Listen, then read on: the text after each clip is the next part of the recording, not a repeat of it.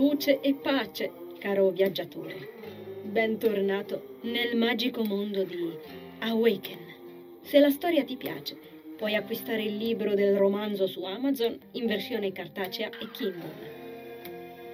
Mettiti comodo, il treno è in partenza. Buon ascolto.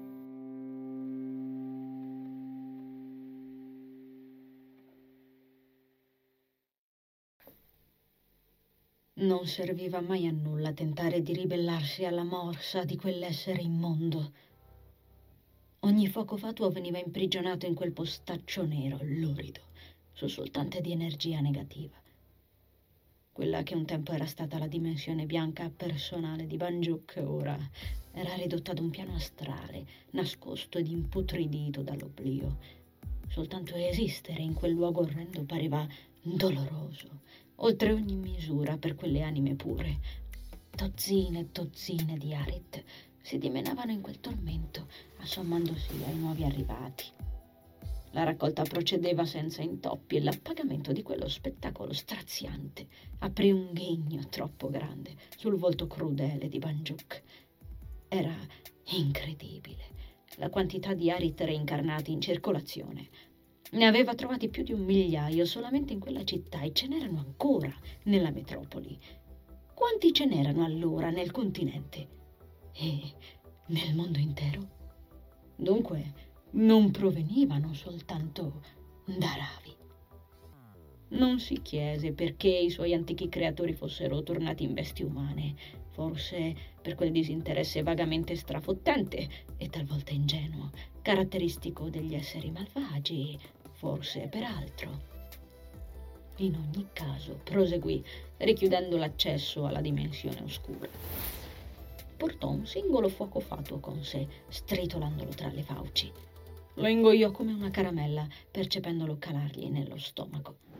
Gettò il capo al cielo e rise, spalancando gli artigli e lasciando che la bava argentea gli scivolasse via dalla bocca. Era godurioso tutto quel potere così, intensamente voluttuoso e soddisfacente ingerire quelle essenze arit di ogni tipologia e pensare che qualche anno prima avrebbero potuto incenerirlo dall'interno e distruggerlo soltanto per la natura di cui erano composti. Anni addietro quell'essenza, la stessa che secoli prima aveva intessuto ogni molecola del suo essere, lo aveva quasi ucciso bruciandogli nelle vene come veleno. A lungo il ricordo di Tristan che lo sottometteva, riducendolo ad un ammasso di carne grondante sangue, lo aveva perseguitato, alimentando la rabbia folle che ormai da tempo offuscava la mente del Crusian.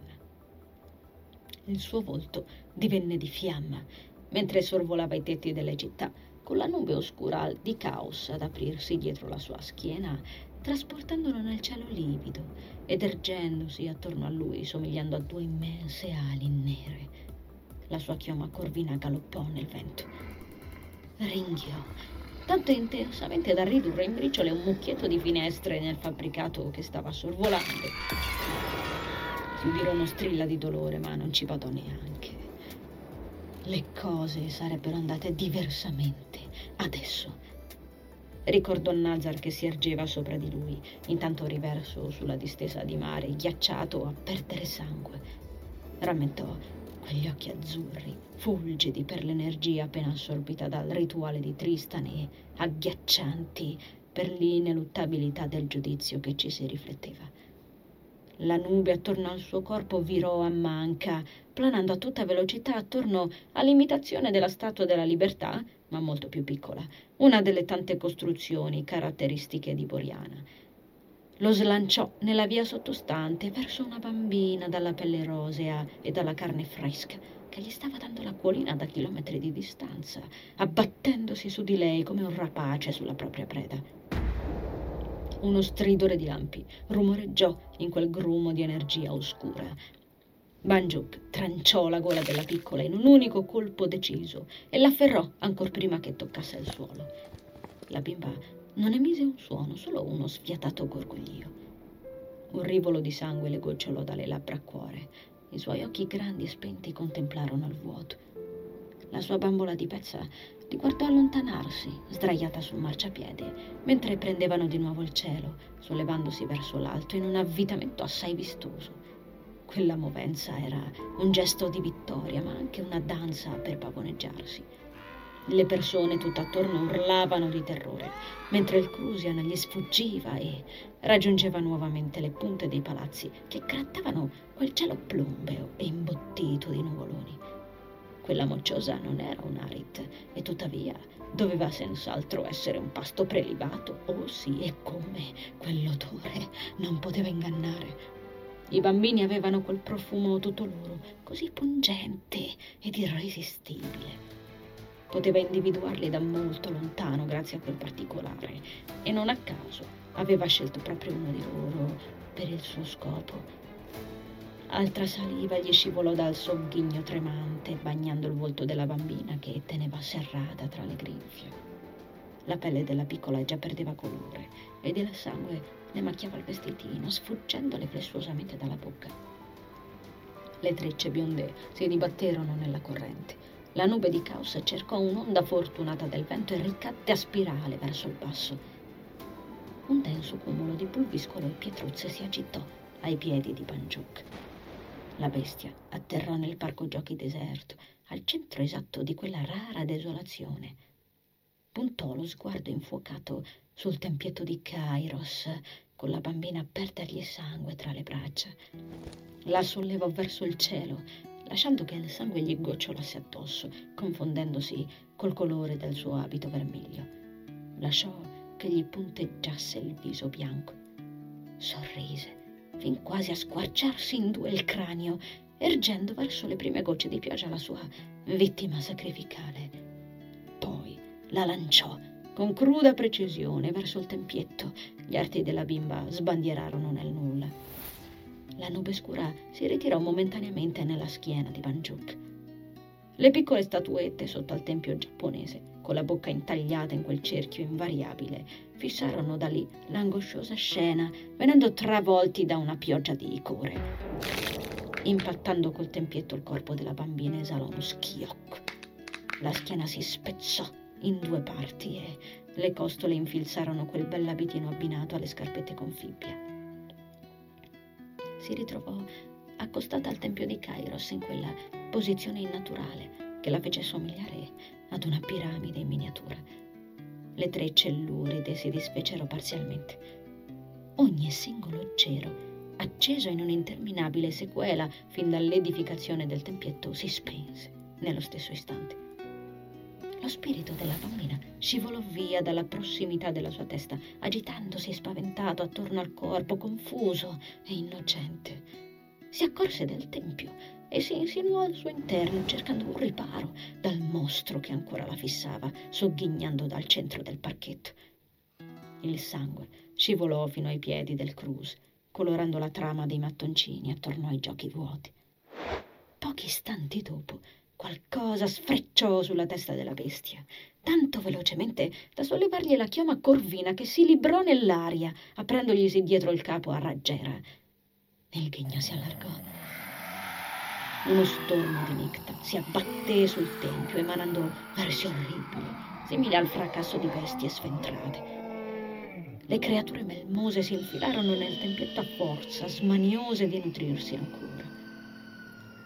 Per pochi istanti il nucleo al centro della sostanza limacciosa di cui erano composti quegli esseri d'ombra, rifulgente di uno strano, terrificante non colore, fu ben visibile, quasi accecante poi tutto sparì, risucchiato nel tempietto.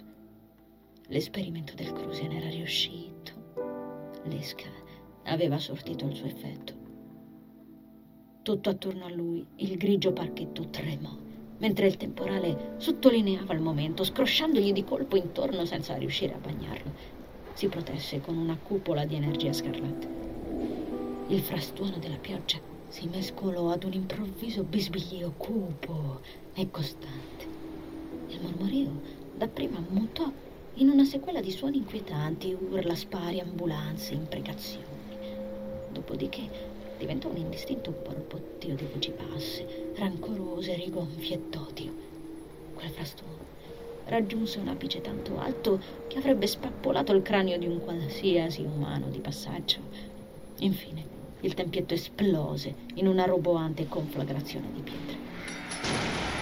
I rimasugli dei mattoncini che lo avevano composto schizzarono per l'intero perimetro, riducendo in mille pezzi il corpo della bambina e ricoprendo le mattonelle insanguinate del parco, parzialmente ripulite dalla pioggia. Le statuette distrutte rimbalzarono ad ogni angolo infrangendosi in schegge. Le Nicta confluirono all'esterno e fuggirono, proseguendo la loro caccia. Le loro urla straziarono l'aria. Panjuk camminò tra i detriti, pestando con noncuranza un occhio azzurro della bambina che esplose come un chicco d'uva, spiaccicandosi sotto la suola delle sue scarpe. Poi vomitò fuori l'aite, gli mostrò il tempietto vuoto. Lo sentì tremare dal terrore. Ne godette molto. Lo scooter di Sarita metteva sempre Enville un po' in apprensione, singhiozzante com'era soprattutto quando lei lo lanciava a velocità ultrasonica sulla tangenziale, non badando troppo alle regole stradali. La donna le aveva ceduto il casco eppure non si sentiva per niente tranquilla. Si aggrappò con più forza alla sua schiena snella, facendola spanciare. Un altro clacson risuonò troppo vicino, ferendole le orecchie. Ringraziò ogni singolo santo su nel cielo quando arrivarono in qualche modo intatte a destinazione. L'aria già troppo frizzante di colle rosso, le punzecchiò la pelle facendola rabbrividire. A quell'ora il paesello ancora brulicava di persone, sparpagliate a macchia d'olio nella piazzetta della chiesa poco più avanti. Lo scooter sfilò davanti ai negozietti d'antiquariato, i bar e le casette in tufo a circa 15 km orari, schivando i passanti. Quell'atmosfera scoppiettante di vita riusciva sempre a mettere Enville di buon umore. Occhieggiò il palazzetto in cui viveva Teo, chiedendosi se fosse in casa. Poi osservò con nostalgia i campi che circondavano il casale lì a fianco, estendendosi attorno all'intero borgo, con i papaveri che si protendevano verso le mura alla ricerca di un contatto. Pensò a Cristofo e si scoprì a sorridere. La marmaglia rumoreggiante aprì finalmente un varco in cui infilarsi per raggiungere la viuzza dello studio non arrivava moltissima luce in quel vicolo tormentato di spifferi. Enville si strinse addosso il chiodo in pelle mentre Sarita smontava fluidamente dallo scooter canticchiando. La donna rinchiuse il suo pupo, come lo chiamava lei, nella minuscola rimessa, tirò giù la saracinesca con un fracasso sgradevole e si accese una Black Devil ancor prima di sfilarsi quegli assurdi occhialoni steampunk con l'elastico che ad Enville ricordavano quelli da aviatore. Le erano sempre sembrati troppo grandi. Sospettò anche quella volta che li avesse fregati al cugino. A vederli così, in effetti, sembravano avere un design piuttosto maschile, eppure se scuri com'erano, non ci avrebbe messo la mano sul fuoco. La donna alla fine se li sollevò sul capo, spettinandosi il pixie cut tinto di rosso e sbuffando fumo come un comignolo. Per un momento la ragazza fu certa che la miriade di orecchini sulle orecchie di Sarita venisse strappato via, tanto lei era stata brusca, tirandosi sugli occhiali, ma non accadde. L'odore dolciastro della sigaretta nera soletticò il naso di Enfield. Si assestò meglio lo zainetto in spalla, grata che non le fosse volato via. Il suo stomaco gorgogliò sonoramente, udibile da un chilometro, con ogni probabilità. Erano le 7.38, stava svenendo dalla fame ormai a quell'ora di sera. D'altro canto, non aveva avuto modo di cenare e la quattro formaggi trangoggiata come pseudo pranzo non era bastata di certo. Sarita armeggiò col mazzo di chiavi in stile San Pietro, infilandole una nel cancello arrugginito. Fame, eh? canticchiò, trascinando di lato l'inferriata. Ficcò un accendino nella tasca del gilet in pelle borchiato che aveva addosso, invitandola a seguirla. Richiuse il cancello. Il piccolo perimetro del cortiletto squadrato incominciò a dipingersi con la luce slavata del tramonto. Enville perse lo sguardo nei campi vicini, lambiti dal crepuscolo, mentre Sarita litigava con il portoncino dello studio. Attese che lo strattonasse e gli mollasse l'abituale calcio, che risuonò in un eco sordo sotto il colpo dell'anfibio chiodato. Riuscirono finalmente ad entrare Sarita accese le luci a binario e Enville si parò gli occhi, infastidita dal bagliore improvviso. Effettivamente c'ho una fame che sembrano due, rispose alla fine la ragazza, mentre Sarita schiantava la borsa sdrucita sul tavolo, invaso di disordine e minutaglia, mandandola a fare compagnia al mixer. Subito la Black Devil riempì l'abitacolo di fumo profumato. Envil tossì. bene, bene, conosco un Irish pub giù in piazza, niente male. Comunicò Sarita con la sigaretta serrata tra le labbra, chinandosi a sistemare qualche cavo. Ehm, qui dovremmo concludere l'incisione al massimo in un'oretta e mezza, se riesce a resistere. Posso farcela? replicò Envil, avvicinandosi alla porta della sala insonorizzata dopo aver fatto il giro attorno a Sarita. L'aprì e prima che potesse entrare lei aggiunse Forse ci raggiunge il mio caro cuginetto. Molto contenta. La ragazza aggrottò la fronte, richiudendosi la porta alle spalle. Fissò la donna con aria interrogativa, che ne colse lo sguardo da dietro il vetro. Sarita si accostò al computer, lasciandosi gli occhialoni sulla testa e facendole cenno di infilare le cuffie. Envy obbedì, piazzandosi accanto al microfono. Amava quel Ruth. Ne voleva uno a casa, diavolo. E scostando lo sgabello lì accanto. Pare che i Karma gli abbiano chiesto di tornare qua a prendere della roba. Le comunicò dall'interfono la donna, mentre Envy sistemava in un angolo il basso elettrico per farsi spazio. Eh, hanno scordato gli spartiti per la nuova canzone un'altra volta, vero? domandò la ragazza gettando un'occhiata verso il leggio. Un classico, no? rispose Sarita. Non si parlarono più per la successiva ora e mezza, salvo qualche sporadica comunicazione tecnica, cercando di arrivare celermente in fondo alla registrazione dell'album. Le basi incise in precedenza facilitarono il lavoro, ma col mal di stomaco e la stanchezza che ancora le brulicava sotto pelle, per Emil non fu una passeggiata. Cantò ad occhi chiusi quel brano che qualche anno prima aveva scritto per Nazar. Lo ascoltò vibrarle dentro come vivo di energia propria. La tua voce palpita e mi giunge familiare, supera ogni logica morale. Sorpassa i confini, mi raggiunge da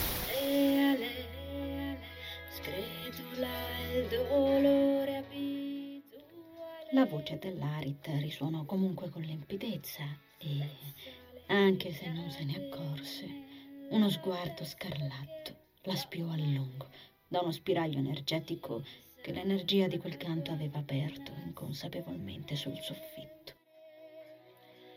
Scintilla la vita,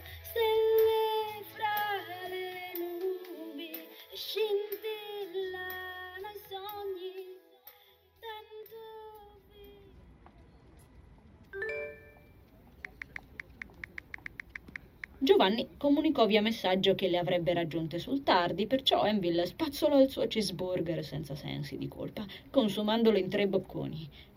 Dopo la sessione d'incisione era così accaldata da non aver più bisogno del giubbetto nonostante si fossero accomodate nei tavoli all'aperto. Lo lasciò accasciato sulla spalliera della seggiola, con lo zainetto appeso sopra che dondolava a tratti. Prima di dedicarsi alla bevanda si studiò attorno con circospezione, ma tutto le parve tranquillo, dandole sollievo.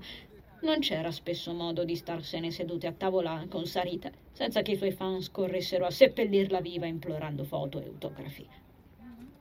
Ah, mandò giù la Pepsi, mentre Sarita scuoteva la testa con l'ennesima sigaretta tra le labbra, fissando il proprio smartphone a palpebre strette. Ah, ti dico io come andrà, Nighty. Per le prossime due ore Giovi continuerò a scrivermi arrivo, arrivo e poi uh, si presenterà al casale domattina. Dovrò fermarmi a dormire qui stanotte, sempre il solito. Scosse il capo Fece un tiro molto molto lungo, sfilò la Black dalle labbra e sbuffò fumo. Poi osservò il bicchiere di Enville. La piazza rumoreggiava loro attorno, ponteggiata dalle luci della sera. Che sarebbe sta roba, Nighty? disse poi la donna, indicando la Pepsi con una smorfia disgustata. Ma che vuol dire, Nighty? Non mi ci hai mai chiamato. Enville allontanò il bicchiere ed intercettò una cameriera sollevando un braccio. La donna la avvicinò, le guance accese dall'affanno e i capelli chiari in aria, sebbene raccolti. La ragazza ordinò una chiara artigianale, facendo annuire con soddisfazione l'amica. Così mi piace. Sarita intrecciò le mani dietro la testa. Envy adocchiò la borchia del bracciale di cuoio che la donna indossava a sfiorarle il viso per un attimo. La vide ordinare qualcosa a sua volta, bloccando la cameriera prima che potesse allontanarsi troppo. Dopodiché la donna le spiegò: Nighty è il diminutivo di Nightingale.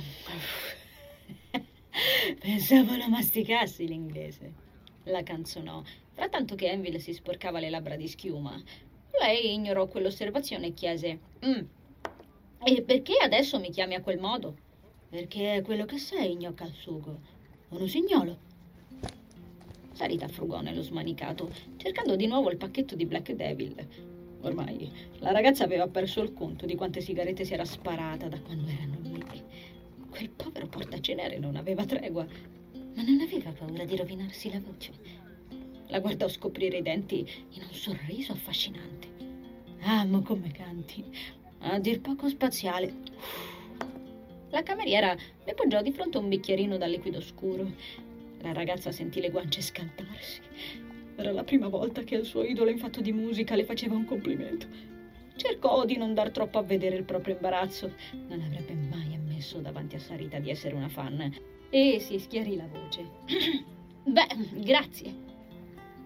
Per un po' parlarono dell'album in preparazione di Enville scambiandosi idee, mentre la sera scivolava verso le dieci e Sarita annebbiava la loro postazione di fumo dall'odore dolciastro che si dissipava troppo lentamente.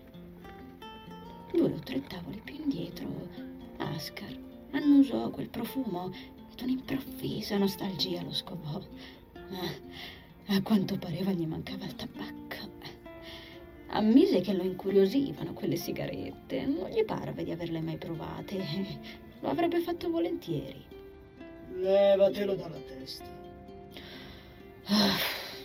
Il ragazzo sbuffò, occhieggiando Nazar seduto di fronte a lui.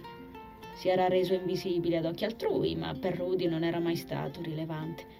Aveva sempre potuto vederlo, anche se certamente da quando in lui scorreva l'essenza di magico non doveva neanche sforzarsi quando l'amico si celava gli altri. Era solo un pensiero, boss, tranquillo, gli rispose mentalmente. Nazar stirò le labbra, fissandosi per un istante le mani che aveva intrecciato, appoggiate sul tavolo. Poi sbirciò Enville da dietro la propria spalla. Non la vedeva di persona da così tanto. Si stupì sentendo gli occhi inumidirsi. Era sorprendente scorgere l'energia di elementale che già avvolgeva il corpo della ragazza come un mantello, agitandosi appena in quel flebile ardore scarlatto. Non aveva ancora ricevuto il risveglio, eppure quell'essenza pareva già sostenerlo. L'uomo sospettò che se così non fosse stato, Enville non avrebbe potuto in nessun modo allontanare i fantasmi che le tormentavano il sonno. Un guizzo più intenso di energia parve concentrarsi sull'esile schiena della ragazza, attirando la sua attenzione. La esaminò e scoprì il tatuaggio con l'occhio greco. Il magone gli salì in gola con prepotenza e dovette trattenersi dall'alzarsi e correre fino a lei per stringersela al petto. Sussurrò. Hai pensato ad un modo per avvicinarla senza spaventarla a morte? Si introdusse mentalmente Ascar, notando quello scalpiccio di sentimenti nell'uomo. Sollevò un braccio per richiamare la cameriera. Ordinò del rosso mentre il Crusian scuoteva il capo. Ammetto di non averne idea. Abbiamo convissuto per molto tempo, eppure non so come la prenderebbe se dovessi camminarla incontro su questo piano. Rispose l'uomo, ricominciando a comunicare con la mente. Timidamente incominciò a leggere l'energia della ragazza, vinto dal bisogno di sapere. Non gli piaceva violare i suoi spazi, ma non seppe trattenersi oltre. Nonostante le loro conversazioni in sogno, Enville parlava ben poco di lei e Nazar non aveva mai voluto essere invadente. Sento che prova ancora confusione nei miei confronti. Aggiunse, mentre sprazzi della vita della sua giovane amica prendevano a fluirgli nella testa. Non sa decidersi sul fatto che io esista o meno. Quello gli fece male. Non l'avrebbe sospettato, non dopo tutte quelle lunghe chiacchierate sulla spiaggia. Ah, in effetti era comprensibile. Qualcosa impattò sul tavolo spingendolo a voltarsi nuovamente verso Rudy. Mise a fuoco il calice di vino e poi guardò l'amico contraendo la fronte. Ehi, disse in tono severo. Rilassati. Non ho intenzione di ubriacarmi, ma non posso starmene seduto qui senza consumare niente. Darei nell'occhio e mi farebbero liberare il posto. Ascar si portò il calice alle labbra e annusò il vino con un verso di beatitudine. Ne prese un sorso e lo ascoltò scivolargli lungo la gola. Ah, squisito, dannazione! Si tirò giù il cappuccio del giacchetto giallo pastello, spingendo lo sguardo in direzione della ragazza. Zaccaria sollevò il muso verso il padrone e lo esaminò scodinzolando. Il ragazzo gli carezzò il capo. La runa paluginò sulla fronte dell'animale, come sempre. Nessuno parve notarla. Il cane lupo si riaccucciò buono buono sotto al tavolo. Mm, a ogni modo ci penseremo insieme. Ma un modo non troppo traumatico dobbiamo trovarlo. È necessario. Disse poi, strofinandosi per un attimo i capelli rosso rame. Passò le dita sull'orlo del bicchiere. I suoi occhi grigio-blu si fecero pensierosi. Per ora stiamocene nascosti ed attendiamo il momento opportuno. Si interruppe. Gli era proprio parso di avvertire qualcosa nell'aria non lontano da lì. Possibile. Gli unici oscuri che aveva incontrato al di fuori di Boriana erano per lo più bassi, baronti, lo standard che non lo impensieriva granché ma quell'energia. A quanto pare avete qualcosa in comune. Comunicò Nazar, strappandolo a quei pensieri. L'uomo indicò Envil con un cenno del capo, mentre Rudy registrava il fatto che, a differenza sua, il Cruso non pareva avvertire nulla. Si chiese il motivo. Poi capì. Era semplicemente troppo preso dall'arit. Ascar la sbirciò a sua volta mentre lei svuotava un bicchiere la vide appoggiarlo accanto agli altri tre calici vuoti e non poté fare a meno di sorridere. Accidenti, regge bene la ragazza, commentò. Già gli andava genio, sì. L'uomo storse la bocca scoprendo parzialmente i denti. Proseguì con la lettura energetica, scoprendo che quella non era certo la prima bevuta di Envil. Sacro Kairos, ma quando è venuto questo brutto vizio? si sporse verso di lei, appoggiato con le braccia allo schienale della seggiola. Non mi sembra proprio che lo avesse in precedenza. Rudy scrollò le spalle e prese un altro sorso. Mm. Cose che capitano. Nazar ruotò il busto e passò gli occhi sul calice già svuotato per metà, poi sul volto un po' pallido dell'amico. Non dovrebbero. Ascar sventolò una mano per minimizzare la cosa. L'uomo si rimise dritto sulla sedia e poggiò nuovamente le mani sul tavolo. Che devo fare con voi due? Sospirò poi. Rudy sogghignò e sollevò il calice. Ubriacati con noi. Non credo proprio. Ah, non sai cosa ti perdi. Io direi di sì. Replicò Nazar, serrando la mandibola e ricordando le miriadi di volte in cui si era caricato un Rudy tramortito dall'alcol in spalla sull'isola, quando il ragazzo riusciva ad intrufolarsi nella tepidita coda per sgraffignare da bere di nascosto. L'addestramento che gli avevano impartito su Ravi a quei tempi era stato davvero duro e l'animo dell'amico era ancora troppo ferito. Nazar aveva dovuto strigliarlo a dovere per fargli perdere quella pessima abitudine. A quanto pare gli era riuscito solo in parte. Ignara della conversazione che si svolgeva qualche metro da lei, Envil proseguì la sua beata bevuta, occhieggiando con curiosità le braccia di Sarita. Erano totalmente ricoperte di tatuaggi coloratissimi. Non li aveva mai notati in precedenza. Le era capitato di incontrare la donna soltanto in stagioni in cui indossava vestiti pesanti che le celavano la pelle. Ma quanto erano fighi! Già abbastanza andante, scostò di lato il calice vuoto. Dove era finita la cameriera? Prima o poi avrebbe dovuto pur sparecchiare.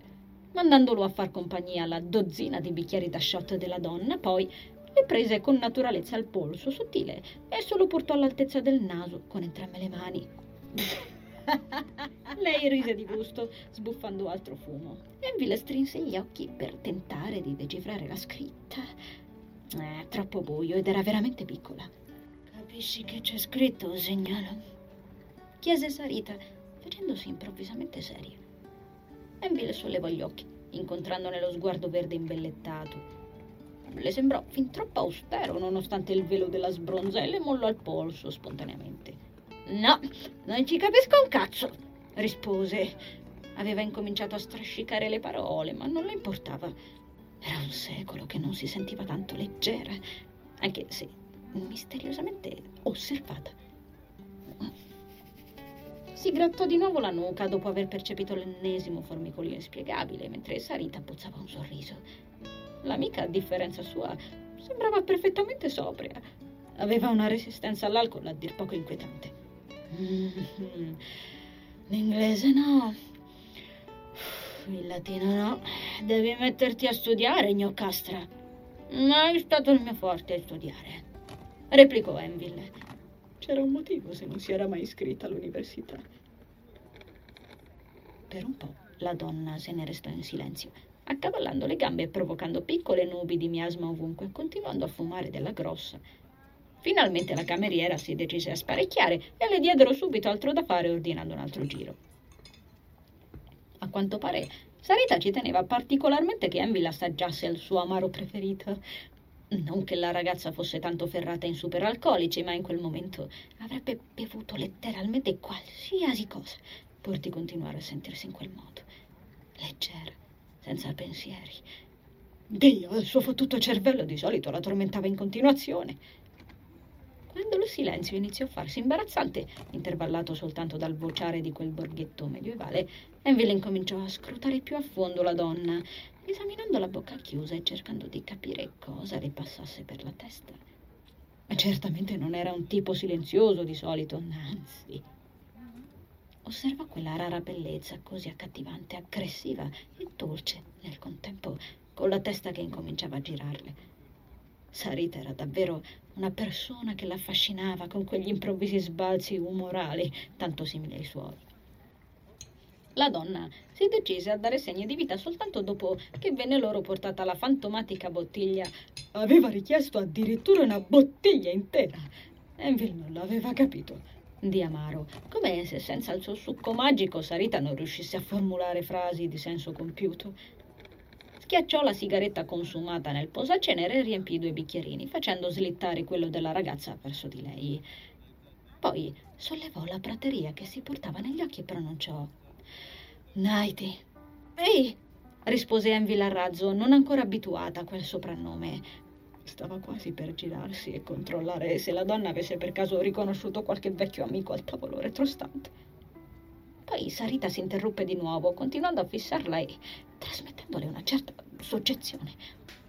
Per temporeggiare Enville prese un sorso di succo magico. Vediamo se fa effetto anche a me, magari mi viene in mente qualcosa di intelligente da dire, pensò.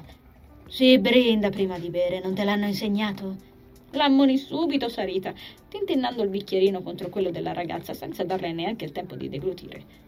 Lei arrossì impercettibilmente, mandò giù e depositò il bicchiere vuoto. Mm, ok, no, si disse. Succo 1, Envil 0. Fortunatamente Sarita la cacciò fuori da quel conflitto interiore dicendo Medice cura te ipso. Enville sollevò il capo per guardarla con aria un po' persa. C'è scritto questo? aggiunse la donna davanti a quell'espressione stralunata, sollevando il polso e mostrando la scritta quasi invisibile. Oh! oh annuì enfaticamente Enville. Ma certo, bello, Sarita riempì di nuovo i bicchieri, mentre il sapore di quell'amaro erbaceo ancora serpeggiava tra le labbra della ragazza. Forse un po' troppo amaro per i suoi gusti. La donna recuperò con le labbra la 124esima sigaretta dal pacchetto e ricominciò a fumare. Ok. Enville continuò a bere, cercando di accomodarsi nella strana piega che stava prendendo la situazione. Tu perché ti faresti un tatuaggio, Nighty? Le chiese poi Sarita senza preavviso, facendola sobbalzare. Enville distolse lo sguardo dal gioco di forme col quale il fumo si stava ramificando in aria. Le parve quasi di sentire l'occhio greco impresso sulla schiena prendere calore per un momento. Anzi, fu abbastanza sicura che stesse accadendo. Fu una sensazione lontana, strana, attutita dall'alcol. Data la domanda, dubitò che Sarita si fosse accorta di quel tattoo. Strinse le dita attorno al bicchiere serrando la mandibola. Se. se per me simboleggiasse qualcosa di importante, rispose, fin troppo flebilmente. La donna parve comunque udirla benissimo, declamò Bingo, baby! protendendo la punta incandescente della sigaretta verso Enville. La ragazza arretrò impercettibilmente, premendo la schiena sulla spalliera. Niente satomaso, per favore.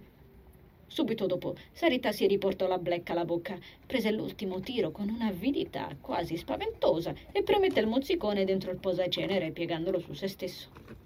Principalmente è questo che mi ha spinta a farmi questi tatuaggi, disse poi. Ognuno di loro ha una storia, confidò, ma nessuno la conosce, nessuno. Il suo suono era fluido, scorrevole, la sua voce non era affatto impastata come quella di Enville. In tutta onestà non pareva appartenere a qualcuno che stesse bevendo da ore. Inquietante, inquietante. Enville piegò il capo, sorpresa. Ne- neanche Giovanni. Chi? Quel rincoglionito di mio cugino. Sarita scoppiò in una fragorosa risata, dando per sbaglio una ginocchiata al tavolo e facendo tremare i bicchierini. Per un attimo il chiacchiericcio circostante si interruppe. Riprese solo quando lei la piantò. Bevvero. Ora Enville sentiva distintamente la terra vorticarle sotto i piedi. Occhieggiò la bottiglia svuotata per metà e si chiese da quanto fossero lì. Forse avrebbe proprio dovuto darci un taglio a quel punto. Acchiappò il bicchierino e mandò giù, poi protese verso l'amica. La donna stappò ancora una volta l'amaro con quel rumore pieno ed appagante. Le riempì il bicchiere canticchiando. Che brava questa ragazza! Guarda come tracanna, mi dai proprio soddisfazione. Non siete tipo cresciuti insieme tu e Giovi? Chiese Enville prima di potersi trattenere. Aveva intuito da tempo che il passato di Sarita fosse complicato, anche se lei non le aveva mai raccontato nulla al di là dell'essere cresciuta assieme al cugino, quindi avrebbe preferito tenere il becco chiuso, ma a quanto pare il succo magico cominciava a scioglierle la lingua. Un classico. Non riusciva proprio a credere che Giovanni non conoscesse una cosa tanto banale come quella. Insomma, aveva convissuto per lungo periodo con Sarita, gli aveva fatto praticamente da fratello era così protettivo verso di lei. Il rapporto tra me e Giovanni sarà pure stretto, Nighty, ma non è che parliamo tantissimo dei cazzi nostri. Replicò Sarita, scrollando le spalle. Per qualche ragione, quel fatto risultò ad Emily inaccettabile. Si piegò in avanti sul tavolo con fin troppo slancio. I bicchierini vibrarono. Esternò con eccessivo trasporto. Allora glielo devi dire. La donna si accigliò. Ma che? Cosa significa la scritta? insistette lei farfugliando. Protese il bicchierino e Sarita occhieggiò con poca convinzione quegli occhi lucidi un po' trasognati. Perché? Perché non puoi trascurare una persona del genere nella tua vita. Non puoi sprecare una fortuna così. Enville continuò a protendere il bicchiere, ma la donna non si mosse. La ragazza sembrava inspiegabilmente adirata. Per un istante a Sarita parve di scorgere una sfumatura di blu in quelle iridi scurissime, come se brillassero. Di solito le loro serate alcoliche venivano trascorse a ridere per tutto il tempo, a parlare di cazzate, tra l'altro. Che stava succedendo? Che intendi, zuccherino? Lui ci tiene a te, ti sostiene, è un fratello, non dovresti darlo per scontato. Io. Io non ho nessuno così, non più, insomma, me lo versi o no? disse tutto d'un fiato, agitando il bicchiere e strascicando le parole. Sarita fece una smorfia. No, non credo ti stia facendo bene. Non ti ho mai vista così triste. Allontanò la bottiglia dall'amica, stupita di quella versione di lei. Sei tutta da scoprire tu, eh? Envil grugnì. Le parve pallida. A quanto pare pure tu, che di solito mi fai alcolizzare in pace, bastarda traditrice, borbottò. Senti, Nighty, chi era questo qualcuno? Azzardò la donna. Nessuna risposta. Il pallore sulle guance di Emil si fece più evidente. La ragazza fissava con frustrazione il bicchierino vuoto. Dammene ancora, riprovò con voce tentennante. No, stronza. Una lacrima gelida le varcò la guancia, stupendo Sarita non poco. La donna incrociò le braccia, fissandola con un cipiglio quasi stizzito. Si accese un'altra black e attese una risposta o anche una spiegazione a quell'atteggiamento che non arrivò. Quando si stufò di pazientare, dopo aver fatto una lastra panoramica all'intero spiazzo, si voltò di nuovo a fissare l'amica. Avanti, sputa il rospo, la incitò. Dimmi chi cazzo è che ti fa stare tanto di merda. Enville tornò a guardarla e stavolta il colore blu di quelle iridi fu inequivocabile, incorniciato nel viso pallido in cui risaltava il rosso delle labbra minute. Sarita si chiese da dove provenisse. Cosa prendesse ad Enville? Non la conosceva così bene, ma non ne aveva mai sospettato quella facciata che stava avvenendo a galla sospinta dai fiumi dell'alcol. La intrigò in realtà Poco prima si era pentita di averla fatta bere tanto, invece in quel momento si convinse che aveva fatto bene. Qualcosa stava fuoriuscendo e chissà da quanto se ne stava lì. Diede altro tempo alla ragazza per decidersi. La a chattare per parecchio sullo smartphone. Si chiese se stesse parlando con Nick. Per qualche ragione ne dubitò. Alla fine, Enville sollevò uno sguardo stranissimo su Sarita e scandì. Mi manca Nazar. Sarita aggrottò le sopracciglia. Chi? Cominciava a far freddo. Adesso anche la ragazza emanava vapore dalle labbra. Enville si pulì rabbiosamente una seconda lacrima sbavandosi il trucco, increspando la fronte e infilandosi nuovamente il chiodo. Poi prese fiato e raccontò. Raccontò a lungo. Sarita l'ascoltò fino all'ultima parola la sua espressione si fece via via più incredula, ma non interruppe mai. Scolò l'amaro attaccata alla bottiglia. Dentro lo studio, qualche vicolo da lì, lo squarcio sul soffitto si aprì del tutto. La corrente ventosa che ne fuoriuscì mandò in aria gli oggetti nella stanza, schiantandoli sulle pareti e facendo rimbombare le corde delle chitarre. Il vetro della saletta vibrò paurosamente dalle ombre inquietanti scivolarono fuori, strillando in un suono alieno e seguendo una precisa traccia. Pace e luce, caro viaggiatore. Ti ringrazio per aver ascoltato l'episodio. Questa avventura prosegue ogni venerdì con l'uscita del nuovo capitolo. Ti attendo sempre qui. Conservo il tuo biglietto speciale. A presto!